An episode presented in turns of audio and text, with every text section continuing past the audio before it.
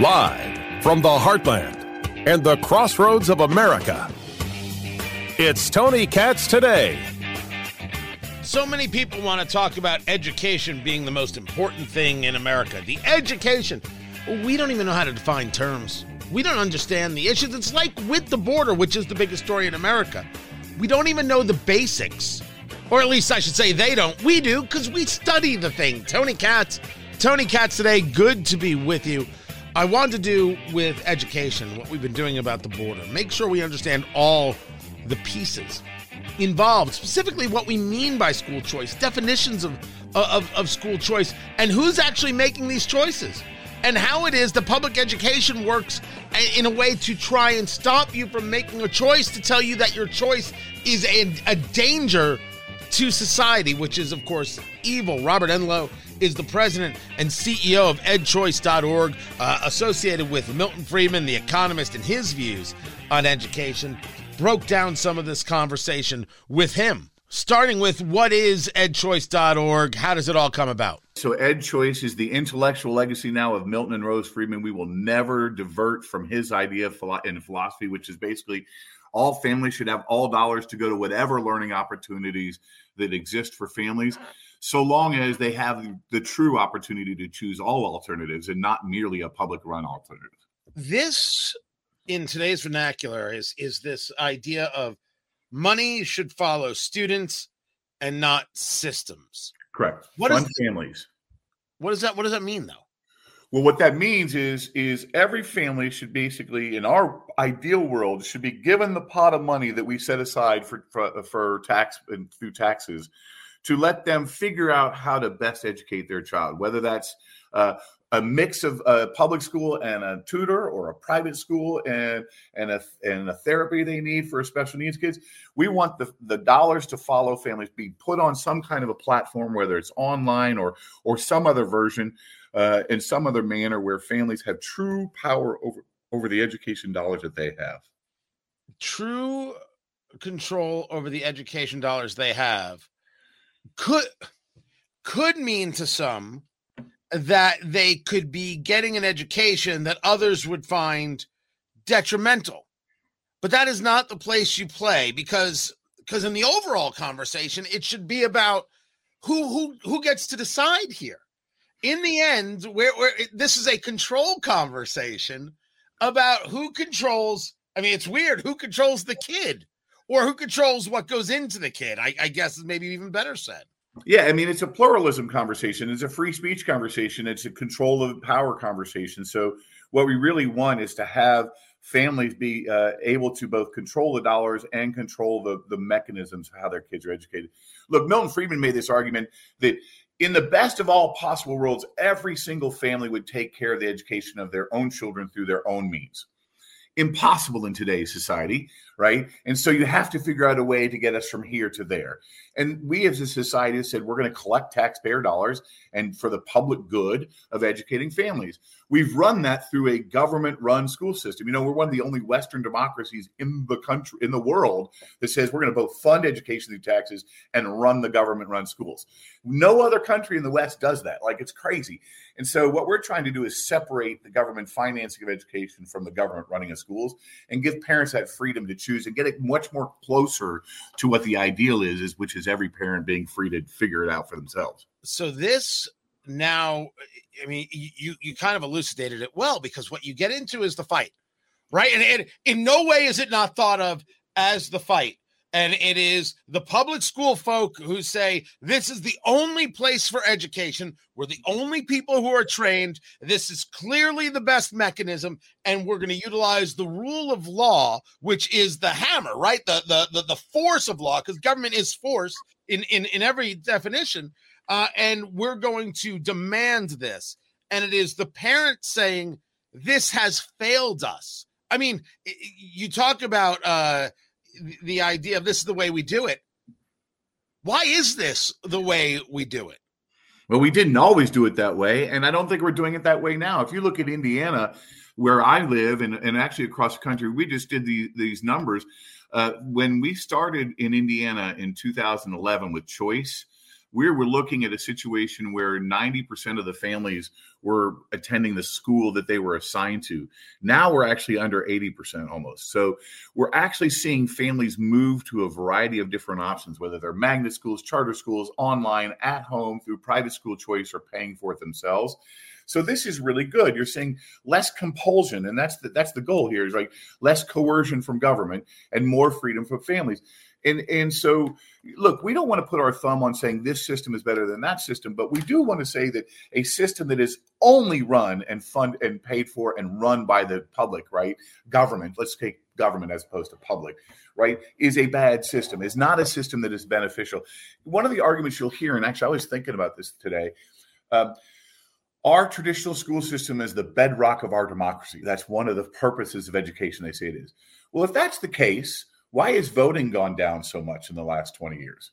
If that's the case, why is civil unrest higher than it's ever been? If that's the case, why is our civil society breaking down? If the traditional, which 90% supposedly, according to our, our opponents here, say to us, right, 90% of kids go to public schools, which by the way is not true. Um, if that's the case, then why are we having these civic problems and democratic problems? What we need is much more pluralism and much more freedom of choice and much less top down control. And, and look, we have real structural problems with the way we actually organize K 12 education that bring all sorts of issues to bear. So, look, we believe in ending zip code assignment. The idea of connecting your schooling with where you live is absolutely amoral right? And so the two things we have to care about is it can no longer be where you live. It has to be funded to parents and parents first. Robert Enlow, the president and CEO of edchoice.org. So let's start with uh, you know you you you take a look at your local school and you're like I don't know about that local school. I don't know about that curriculum. You want to have a choice. As you guys define it, as edchoice.org defines it, what is school choice? Uh, the ability of parents to to take the money and choose the environment they want to educate their kids in which they want to educate their kids. So look we just don't care where a child gets educated. We care that they get educated and that they have the resources in order to do it that are set aside by the government. It's really simple. Money milton friedman said it best you have to have consumers in this case parents armed with true financial power free to choose any environment that they want free of regulation, and then have good information so that those consumers can make good choices. That will create a good marketplace. So this now leads to maybe maybe the heaviest question where no one talks about education uh, in, in in this way because the way you just described it in that Milton Friedman uh, style, of course, people don't know Milton Friedman, uh, the famed economist um, who did who was probably better than anybody uh, in in history at being plain spoken about uh, the, the, the basics of, of, of economics. Um, you just kind of described in this conversation about schools and, and choices and and and just like you would if you go to the store and you have a choice of seven different kinds of, of, of cereal so one of the questions that america has never confronted and it is it can be seen as a political question it can be seen as a, a parental rights question is education in and of itself a public good or is it a consumable product?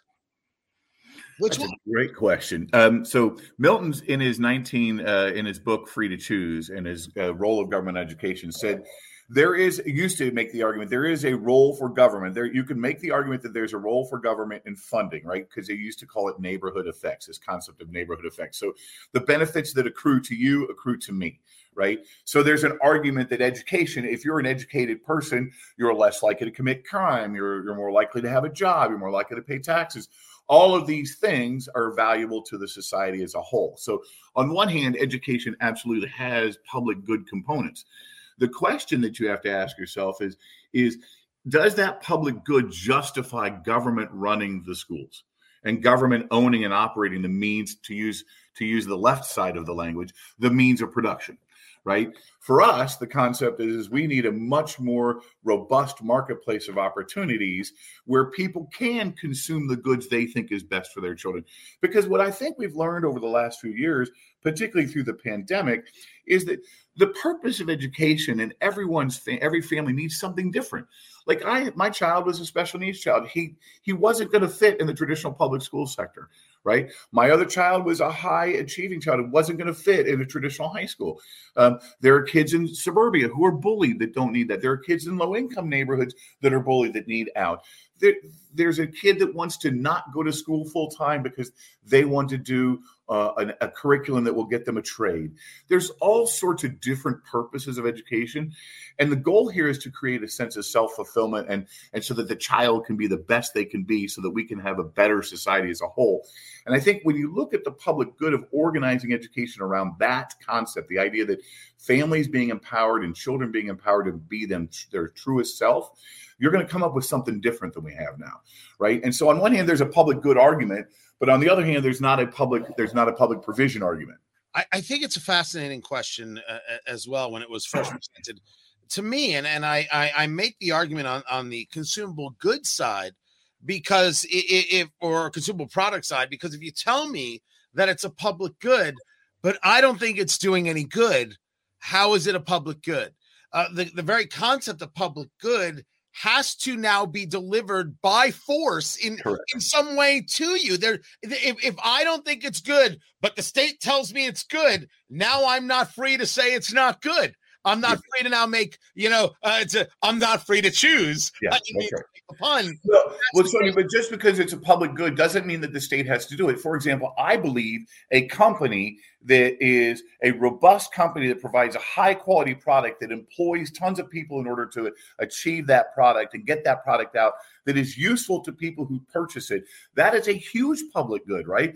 This concept that somehow a, a company that provides a high quality product to families that want it for example, let's say education like Sal Khan, that it, that's not a public good is sheer lunacy, right? So this concept of government is the no, only no, no, no. Hold on, I'm going to go with right with the interruption. I'm not arguing that Khan Academy, uh, if you've never checked out, it's quite incredible, isn't a public good, yeah, yeah. meaning that people may enjoy it. I'm saying that what we deal with when parents take a look at where their choices are and the very concept of choice, they are confronted by people saying, No, you have to go to the public school. Yeah. This is what's good. This is what's right. And as a matter of fact, if you go to a private school, you're hurting these children. You're not good. Yeah, so I, I, we're agreeing. We're totally agreeing, Tony. I'm just saying I, I totally agree. The concept of public good cannot be limited to a government-run function, and it cannot be forced and compulsed upon people by the government. And and I think that's what we've had in our traditional school system when you've connected where you live with what you do. I find it hugely ironic when someone will say, "Oh, public school, private. If you go to a private school choice program, you're hurting. You're hurting the public good." You're like, wait a minute. These kids graduate at higher rates. They're better citizens. They vote more. They have tax-paying jobs this seems to be a good thing, particularly for the choice programs. We know that Indiana parents, for example, that we did these studies back when it was a low income only program. The families in the program communicate with the teachers more than they used to. They volunteer in the school the more than they used to. They involve themselves in community events more than they used to as a result of the choice. So to me, that's a huge public good. And the theory is anyone who's free to choose creates a better public good, right, than someone who is compulsed. Can you give me really quick um, the, the the numbers uh, since you've been at this over at edchoice.org? Um, where where the numbers are on those choosing something else other than public education? Well, nationally or or state wise? Because I give you by state. We just released this, right? Well, the, the by state you can find at edchoice.org. Give me the national number. Just so the national numbers are really interesting. We just did this right now. So, uh, and let me read them to you. So, uh, in uh, America, um, 61% of Americans now choose their assigned traditional public school, right? So they just assign, they just go. 12% are choosing a public school, like they're going across a district or or something like that. So that's 70 to 73% now in some kind of public uh, school system. Uh, 7% are in charter schools, 5% are in magnet schools, 1% are virtual schooling, 5% are now homeschooling, 7% are paying for private school out of pocket, and 2% are getting educational choice programs through ESAs and vouchers and tax credit scholarships. So that is a significant reduction of where people have been going over the last few years, right?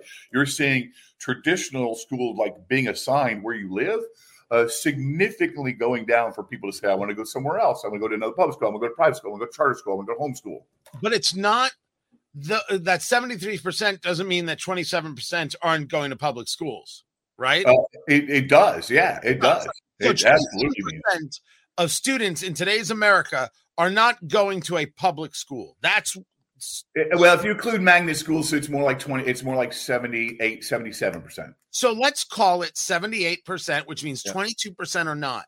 Correct. Is there a number of kids not attending public schools by which the public schools simply collapse in on themselves? They can't afford to function? And and is that is that a is that a goal? I think we're going to find that out in the coming years. So, our in our state, Indianapolis, Indiana, uh, in Indianapolis public schooling, right? As far as the data we have seen in IPS, only 30%, 33% of the kids are going to their actual assigned school, right? The rest are going to innovation charters, other charters, or using vouchers or using homeschooling. Um, so we'll find out how the state's largest school district will deal with that um, once the pandemic funds run out. But you right? understand what I'm saying? Uh, if if if they're choosing other places, there comes a moment where this beast and all this money that they spend and they want to allocate no longer supports itself. Like like anything, if I have a restaurant that seats 500 people, but I only get 82 people in the restaurant every night, uh, uh, eventually I can't afford to keep the doors open. Yep. So what's happening? What's happening right now in America? Like we know from school choice studies that's and that by the way our opponents even accept this right? If you're in a voucher state with the, the studies show that public schools get better right? So when the presence of a voucher program makes public schools improve faster on their outcomes right? So that's one thing. I think what we're going to find out in the next few years is what impact it will have on governance and and modernization of funding. And those two things i think will will uh, signif- sign- signal what the future of traditional schooling is going to look like particularly in states like Indiana. Yeah, think about it. Florida now has 300,000 kids on a choice scholarship. Yeah. 300,000, 400,000 applied. So, I mean, it's huge what's starting to happen. These numbers. Arizona is now around, uh, I think, seven percent. Uh, you know, or and, and Florida is now ten percent of the kids are using these scholarship programs, right? So it's it is getting to a significant market tipping point, Uh, and I think we're going to find out pretty quickly how the system responds. I'm certainly not giving up conversations about the border, guys. I'm not giving up conversations about what's going on with Iran. I, I, I won't stop having the important conversations. But if we're going to talk about education, we should at least have a baseline of what it is we're talking about, where the opportunities are, where the issues are, ways to rethink. I think we should bring those conversations to the fore. I I don't I don't even know how people are talking about these things without making sure they understand the basics. Robert Enlow, edchoice.org. I appreciate you. More to get to. Find everything at TonyKatz.com. It's where you find it all. TonyKatz.com. This is Tony Katz today.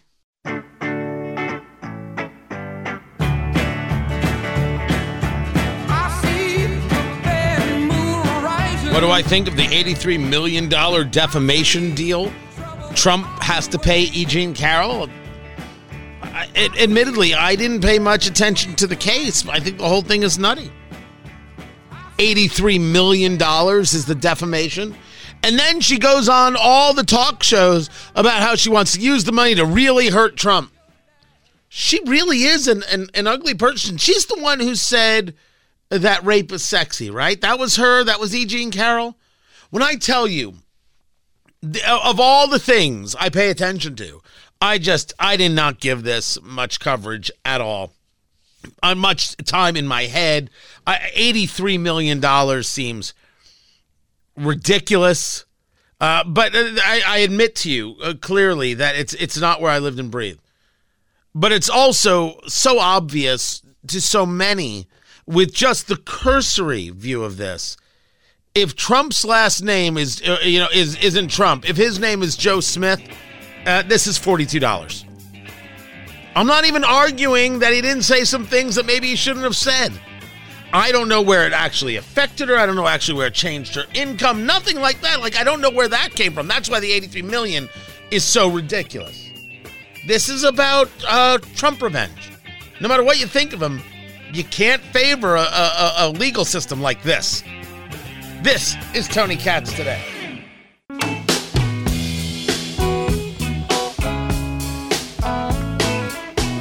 Just as a matter of, well, maybe understanding each other. You know, this is what friends do. They sometimes, uh, you know, go over things. Hey, are, are, we on the same page about this? Do we? Do you understand what I'm saying about about that? Uh, uh, allow me. Uh, uh if Taylor Swift can ruin a football game for you, there's something wrong with you. Just, just saying. That's those. Those are the facts. If Taylor Swift dating Travis Kelce, the Kansas City Chiefs, can ruin football for you, well, that's just that's just weird.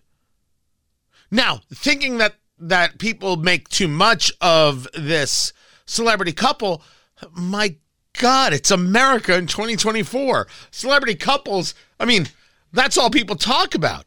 Do I really care who Kanye is dating now? Of course not.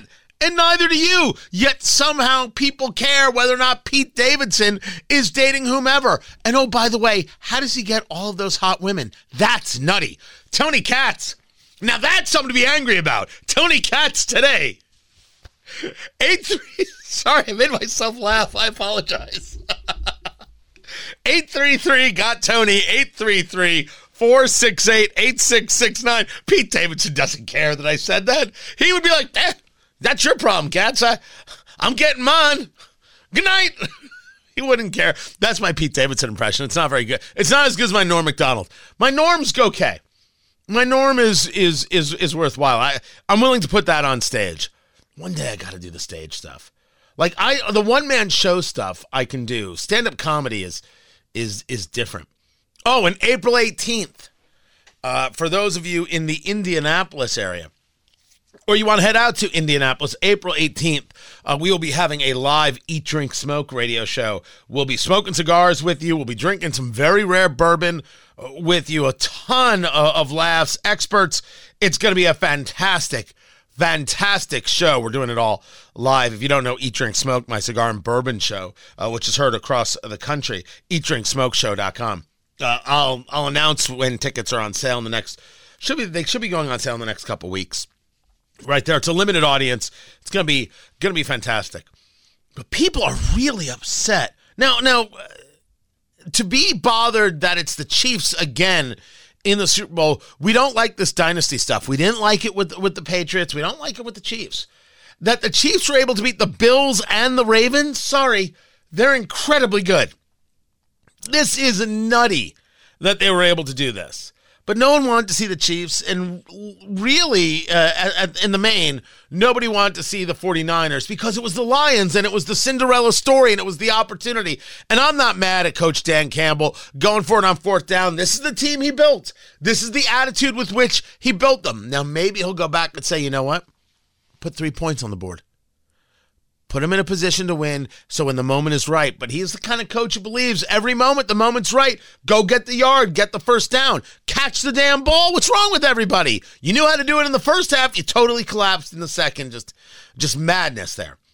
But the but the 49ers have a great story in Brock Purdy. This guy was Mr. Irrelevant. And if you don't know what the, what that is, the last person uh, chosen in the draft is known as Mr. Irrelevant. That that's that's the name. That's that's the uh, title, if you will. The last person in the draft is Mr. Irrelevant, which is weird because they make so much uh, noise about that dude. It's the person before the last person in the draft. That's really Mr. Irrelevant. And Brock Purdy has done nothing but play incredible, incredible football on this really nothing contract.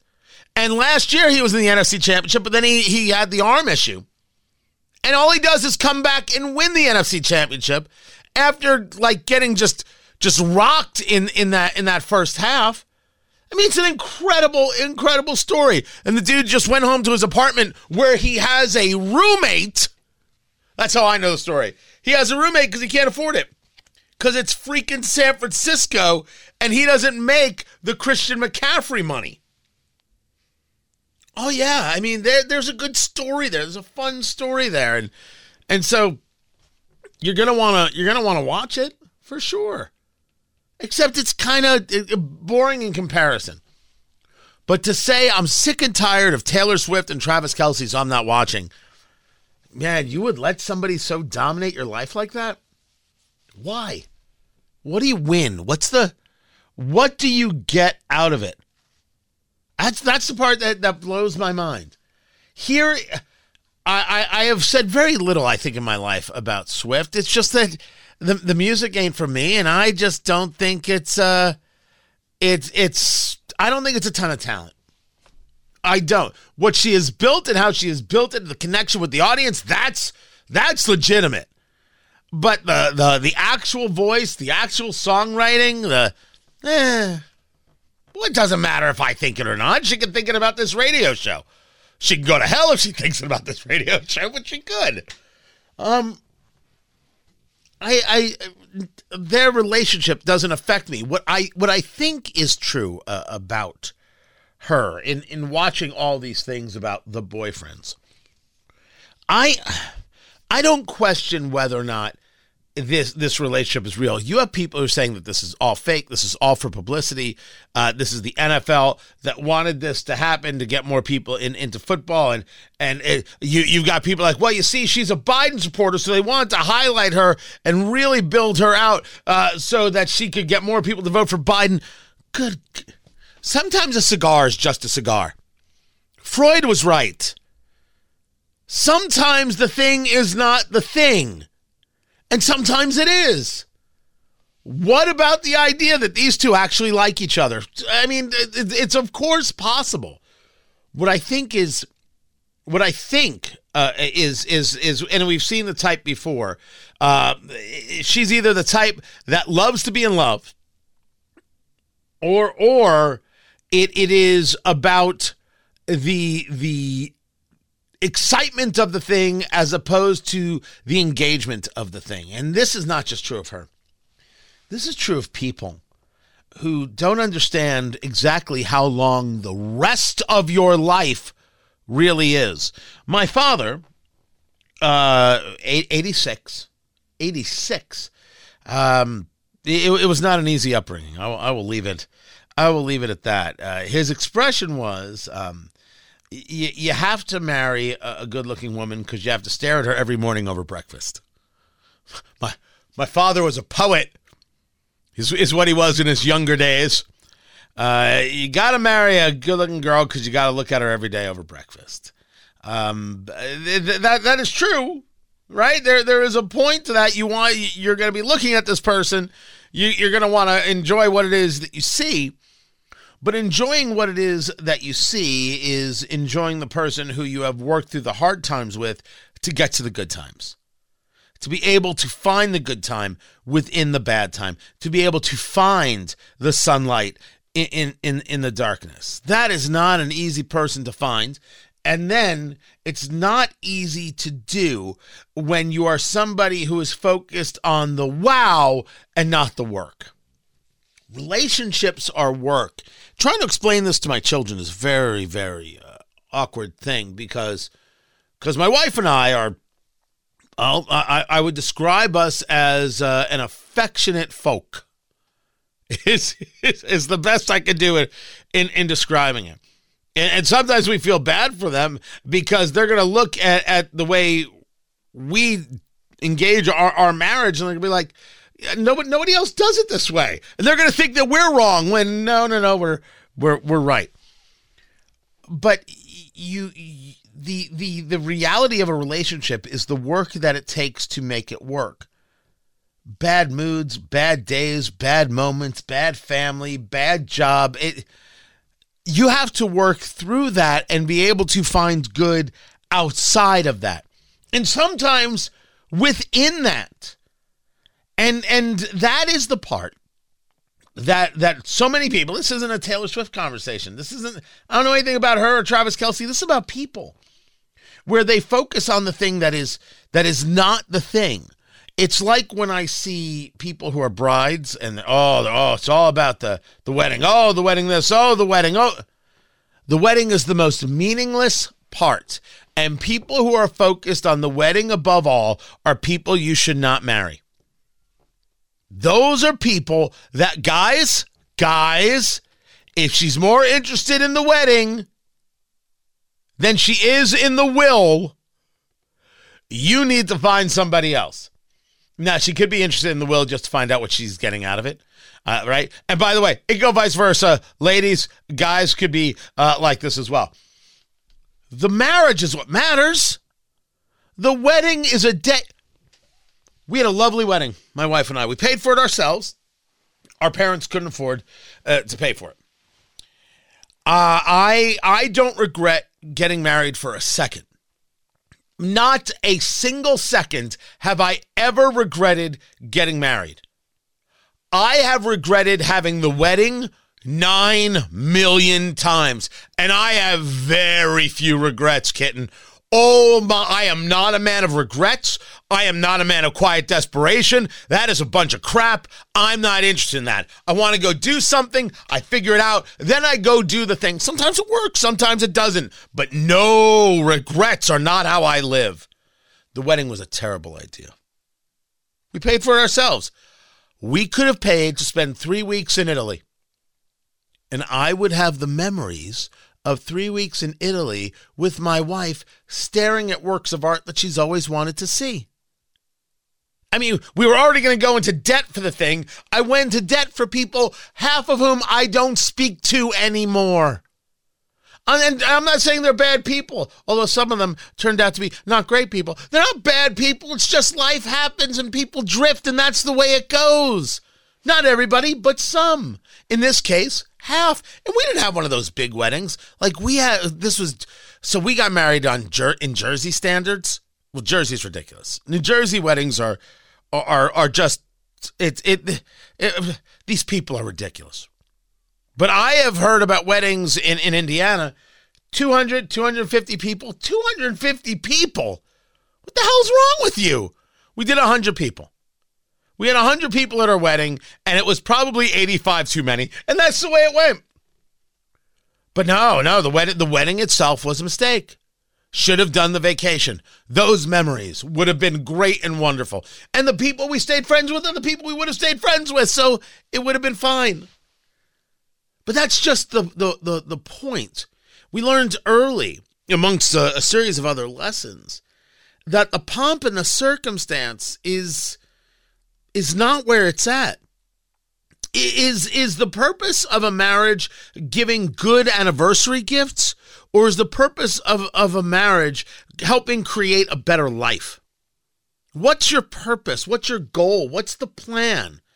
I know of people who are very, very serious. Oh, anniversary, it better be a good gift. They're like the same kind of people who, for Valentine's Day, it has to be like a week of celebration. Oh.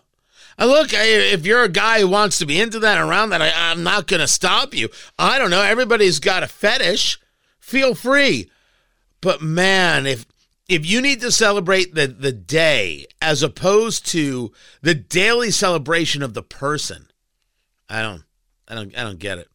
I, I really, I really don't. I think that's that's so much a part of what we has as we see the, the failure rate of marriages is because they never once asked themselves, Are you ready for the work? It's the work to get to the good, which then turns out to be pretty great because you both worked for it. People forget that that part. They're not. They, no one shares with them that part. Shows them that part. Tells them that part. Explains to them that part, and then they don't get to experience it because when you experience it, you're like, we did this thing. We overcame this thing. We reached this goal. We got this done. Holy cow, what can't we do? Right on, kid. And then it's off to the races. And then you get into the really hard stuff, whether it's kids or age or aging parents or whatever the case may be. So I, I think that it, it, it, from from the multiplicity of, of, of songs and stories, uh, I, it seems to me that, that Taylor's not somebody who's prepared for that. But then again, people get older and who knows? But I don't care enough about the relationship not to watch the game. I just think the game sucks with Kansas City in it. I'm tired of watching somebody sack Patrick Mahomes. What the hell does it take? Nuts. Absolutely nuts. Keep it here I'm Tony Katz. This is Tony Katz today.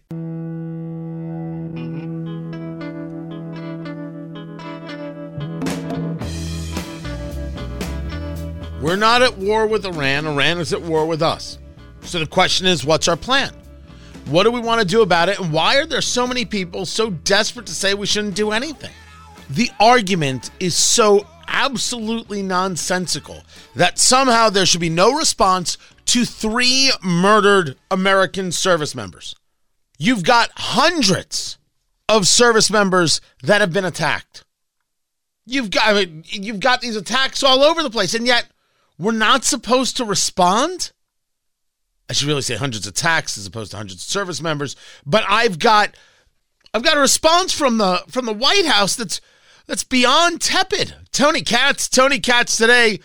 Good to be with you. Find everything going on at tonykatz.com.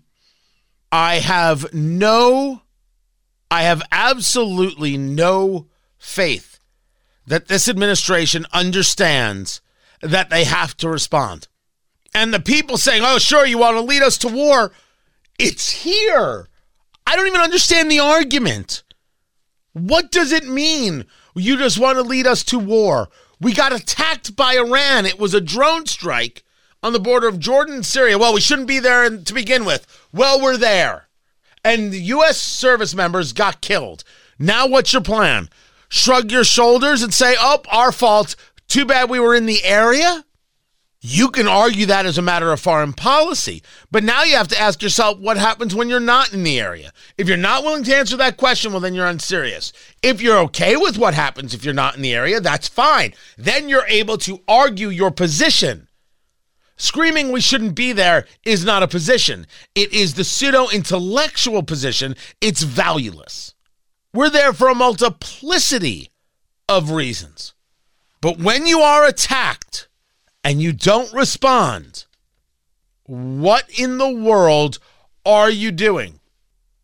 Of course, the Iranians are saying we had nothing to do with this drone attack. I don't need a Fox News alert. Sure, sure, you had nothing to do with this. Whatever you say, kitten. Did you have anything to do with the Hamas attack on Israel? Uh, that murdered 1,200, that burned babies alive, that raped women? Did you have anything to do with the Houthi rebels attacking ships at sea quite literally changing shipping lanes, putting the navigable seas at risk. We're at war with Iran because Iran is at war with us. And this administration is not ready. Find everything at TonyKatz.com tomorrow, everyone. Take care.